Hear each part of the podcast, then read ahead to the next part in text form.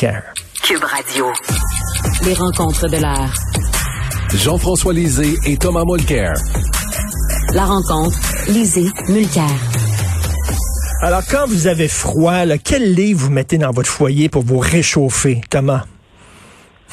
Euh, les, vieux, les vieux journaux brûlent très bien, mais je les ai déjà lus et je les ai encore en ligne.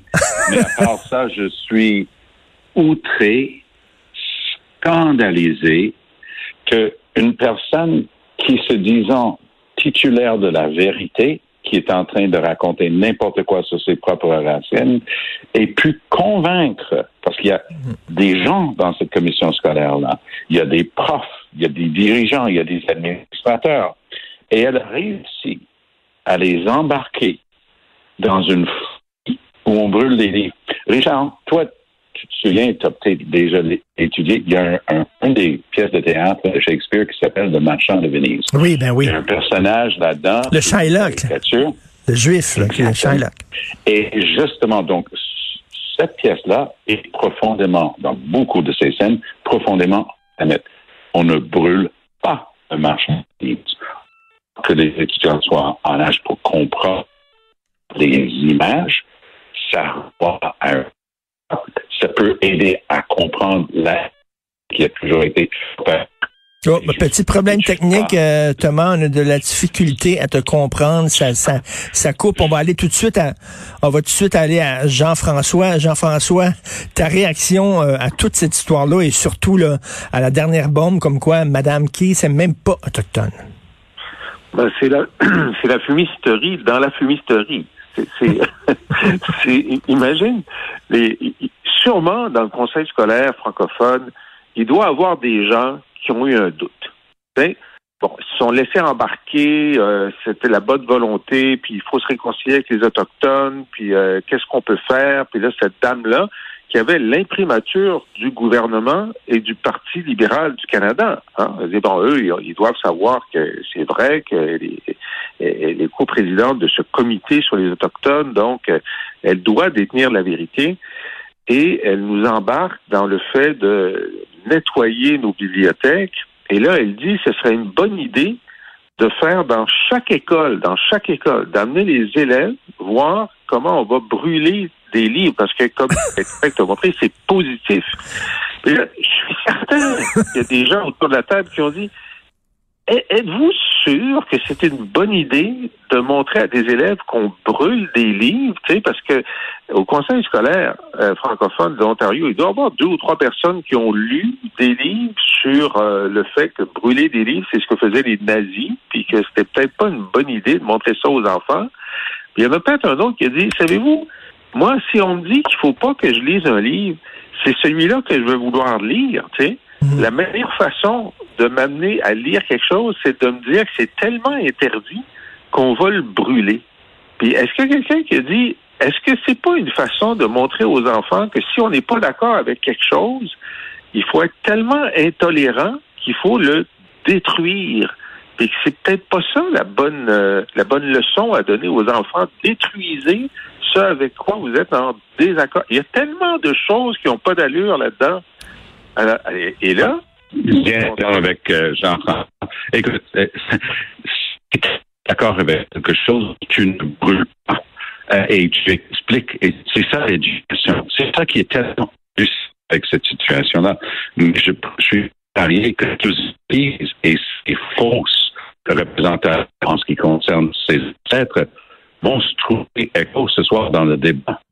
Mais, mais, mais Jean-François, je reviens à Jean-François, on a encore des problèmes techniques euh, pour euh, entendre correctement Thomas. Je suis désolé, Thomas. Jean-François, euh, bon, oui, il y a des livres, effectivement, où on dépeignait les Autochtones ou les Noirs ou certaines minorités de façon condescendante et de façon épouvantable. Mais tu le montres, justement, tu, tu utilises ça pour regarder à l'époque comment c'était, comment on dépeignait les Autochtones. Il faut se rappeler, c'était comme ça à l'époque qu'on voyait ça. Heureusement, on a changé. Tu, sais, tu, utilises ça. Tu brûles pas. Tu brûles pas. Ben, tu, tu vas en acheter d'autres. Tu, vas en acheter d'autres. Euh, qui montrent euh, les autochtones de façon positive. Puis euh, au secondaire, tu prends euh, des, livres qui, qui, qui expliquent euh, euh, l'oppression, puis l'affaire des pensionnats, puis tu sais, tu ajoutes au savoir. Tu, tu, ne, tu ne soustrais pas au savoir, tu ajoutes au savoir. Moi, ma fille, elle a fait, lorsqu'elle était au secondaire, un travail sur Tintin au Congo, puis comment on pouvait critiquer Hergé à l'époque, ben comment il avait montré. Bon, ben, ils n'ont pas brûlé le livre ils l'ont utilisé pour dire, ben, regardez ce que les gens pensaient à l'époque, et c'est pas bien, puis voici pourquoi. Euh, ça, c'est une bonne façon de l'utiliser. On, répond à un livre par un autre livre. Mais, mais Jean-François, est-ce que tu ne trouves pas que tout ça, regarde ce qu'on appelle la culture woke, le mouvement woke, certains parleraient même de religion woke, ils ne veulent pas débattre. Ce qu'ils veulent, c'est ils veulent t'interdire la parole. Ils veulent t'effacer. Euh, ce conférencier-là, on veut même pas qu'il mette les pieds à l'université. On veut pas l'entendre. Donc, ils sont pas dans la logique du débat, dans la logique de l'argument, euh, de la réponse. Ils sont dans la logique de t'effacer de te faire disparaître. Donc, c'est dans cette logique-là. On n'aime pas un livre, on le brûle. Oui, mais c'est là, où, c'est là où on est rendu, Et, je m'excuse pour les problèmes techniques ce matin, mais je vais dire une chose. Trudeau va avoir des explications à donner là-dessus et ça va s'inviter dans la campagne.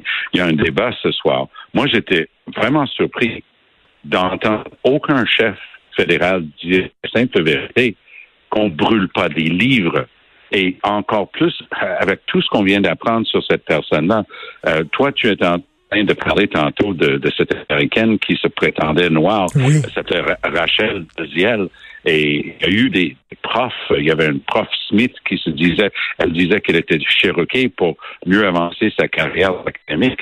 Mais en fait, c'était complètement chiqué. Elle a complètement inventé ses origines. Et les plus fâchés sont les vrais autochtones.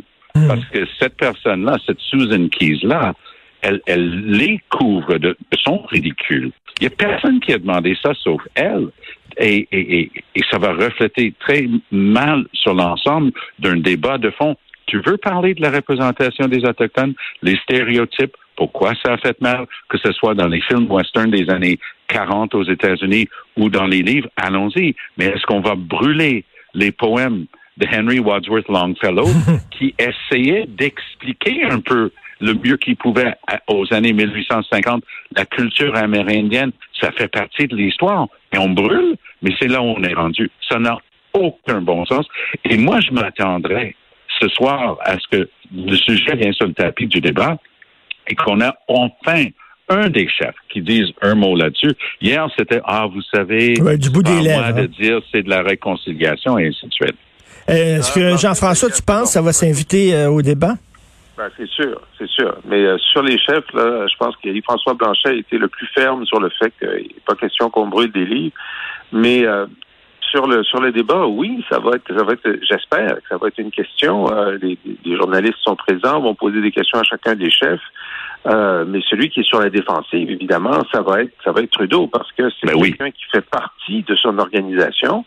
Euh, là, Thomas Gerbet a demandé euh, des, des, réactions euh, au fait que Mme Keys n'a pas d'ancêtre autochtone. Le, le, Parti libéral a dit ben elle dit qu'elle est autochtone. Oui, mais ça suffit pas là ça suffit pas qu'elle le dise. Je pense qu'il faut que dans la journée, euh, avant le débat, le Parti libéral désavoue cette personne puis euh, euh, l'exclut de ses comités. Ça, ça, peut pas être autrement que ça. puis on va voir ce qui se passe. Et eh oui, c'est le ton, le ton d'honneur de, morale qui ressort invariablement dans ces trucs-là. Je, je, regardais le mot à mot de Trudeau hier, je me suis dit non, je rêve. Il n'est pas capable de dire on brûle pas des livres. Il, va dire que c'est à quelqu'un d'autre de décider quel livre brûler et quand. Il y a des questions de principe là-dedans. Quand on est chef d'État du G7, on est supposé d'avoir compris un peu l'histoire. On brûle même pas Mein Kampf. On le garde dans une bibliothèque. On explique l'historique. On explique pourquoi ça a mené à des gens qui brûlaient des livres, puis comme euh, c'est déjà été écrit, quand on commence par brûler des livres, on finit par brûler des gens. Et, c'est ça comprendre l'histoire, comprendre l'historique. Le génocide culturel, de génocide tout court, de racisme, de colonialisme contre les, les, les, Autochtones en Amérique du Nord, c'est très important. Mais on ne le fait pas en brûlant des livres de Tintin et d'Obélix et d'Astérix. Ça n'a aucun mhm. bon sens. Et là, ça, ça amène la question plus large de la liberté académique. Là. Puis justement, il y a eu euh, des, des audiences là-dessus la semaine dernière, deux journées là-dessus d'audience, Jean-François. Mhm. Oui, ben, on va voir ce qui va se passer parce que le grand débat, c'est des universités, comme l'Université de Montréal, qui dit l'État ne pas intervenir. C'est une question interne, justement, la liberté, c'est la liberté des universités à s'auto-gérer là-dessus. On va dire, oui, mais l'Université de Montréal, vous avez l'air à bien faire ça, mais on peut pas dire la même chose de McGill, où on permet à des, à des élèves en littérature québécoise de ne pas lire les livres parce qu'il y a des mots qu'ils n'aimeraient pas, puis euh, à Concordia, puis des fois à l'UCAM. Alors, euh, donc, la question, c'est on peut pas. Il faut que l'État donne une indication ou il faut qu'il donne un ombudsman. Il faut parce que certaines universités ont démontré dans la dernière année, puis je parle même pas de l'université d'Ottawa qui est à l'extérieur de la juridiction du Québec, qu'on peut pas leur faire confiance pour défendre la liberté, puis d'avoir une colonne vertébrale hmm. pour dire à certains étudiants, écoute, si tu es en littérature, tu vas lire des livres qui vont te choquer, OK? On va juste t'avertir une fois au début. Si tu veux pas lire des livres qui, vont te choquer, change. Euh, va t'inscrire au, conseil scolaire de, l'Ontario. De la, de, la providence. De la providence. Mhm.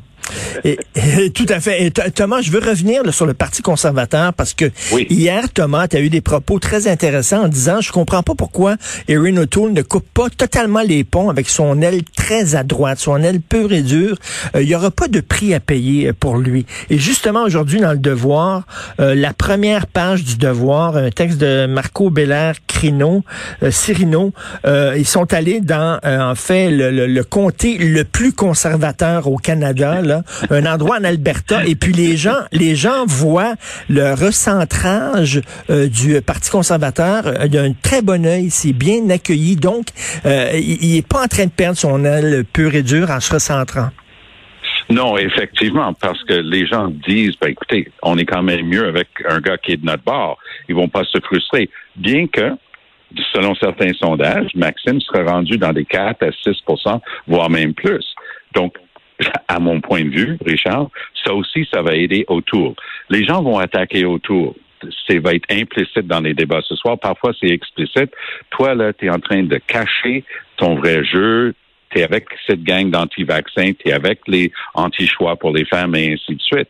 Autour peut, avec un sourire, regarder, ah non, tu vous devez être en train de parler de Maxime Bernier parce que c'est pas moi ah ça. Alors l'existence même du, mm. parti du, populaire de, Bernier et de Bernier, c'est une espèce de manière pour les conservateurs de dire non, il y a des crackpots de droite au mm. Canada, mm. mais c'est pas nous autres. Tout à fait. Jean-François? Oui, absolument. Et Maxime Bernier, il faut dire que il a une responsabilité dans ce qui est en train de se passer. Euh, bon, je comprends que des gens lancent des, petites roches à, Trudeau, puis sa, vie n'est pas en danger, mais euh, euh, lorsqu'on lit les tweets de Maxime Bernier, il écrit que M. Trudeau est un fasciste et un psychopathe. Euh, puis si tu convaincs des gens que le chef de gouvernement est fasciste et psychopathe, il y en a qui vont penser que c'est leur devoir de s'en débarrasser. Euh, hier, Bernier a mis une, publicité en ondes où il dit Nous vivons sous la tyrannie, il faut la révolution. Ben, la révolution, d'habitude, c'est pas c'est pas dans la boîte de scrutin, tu fais ça. Hein? C'est avec des barricades puis, euh, puis des balles. Alors, il y a une rhétorique. La guillotine. Et la guillotine, oui. Il y a une, rhétorique de Bernier qui est très dangereuse. Et, euh, effectivement, ça, commence à, être un vrai problème. Tout à fait. Trudeau, moi, j'ai déjà été chef de parti au fédéral dans une élection, puis il y a un énorme entourage pour chaque chef de GRC et de gens super bien formés.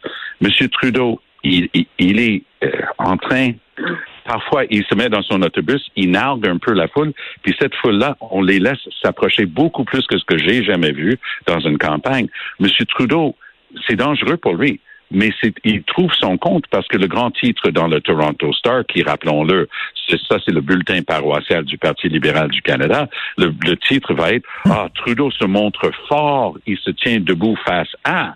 Donc, il y a une sorte de, de positionnement et d'identification politique qui vient avec ça. Mais c'est dangereux et oui, c'est jamais admissible de faire quelques gestes de violence que ce soit. Mais il faut faire attention parce que si on l'invite, euh, à s'approcher de ton autobus parce qu'on trouve que ça nous positionne comme une personne forte face à l'adversité. Pas sûr que c'est pas dangereux. Et il y a un autre aussi qui doit prendre ses distances avec Maxime Bernier, c'est Éric Duhem il va falloir qu'Éric Duhem dise aussi, parce qu'on les met un peu dans le même sac, les deux, les anti-vax et tout ça. Euh, il va falloir qu'Éric Duhem dise, je suis pas un coucou comme Maxime Bernier, là, parce qu'il va être, il va être dans de sales draps sinon. Ben, en fait, la, différence, c'est que Duhem s'est fait vacciner. Ben, tout à fait. Et, Maxime refuse. Mais il y a une autre chose aussi. Moi, j'ai habité pendant des années à Québec. Euh, notre deuxième fils est, né pendant qu'on habitait là-bas. Je peux te dire qu'il y a une différence de mentalité Québec-Montréal que les gens de Montréal ne comprennent pas. Mm.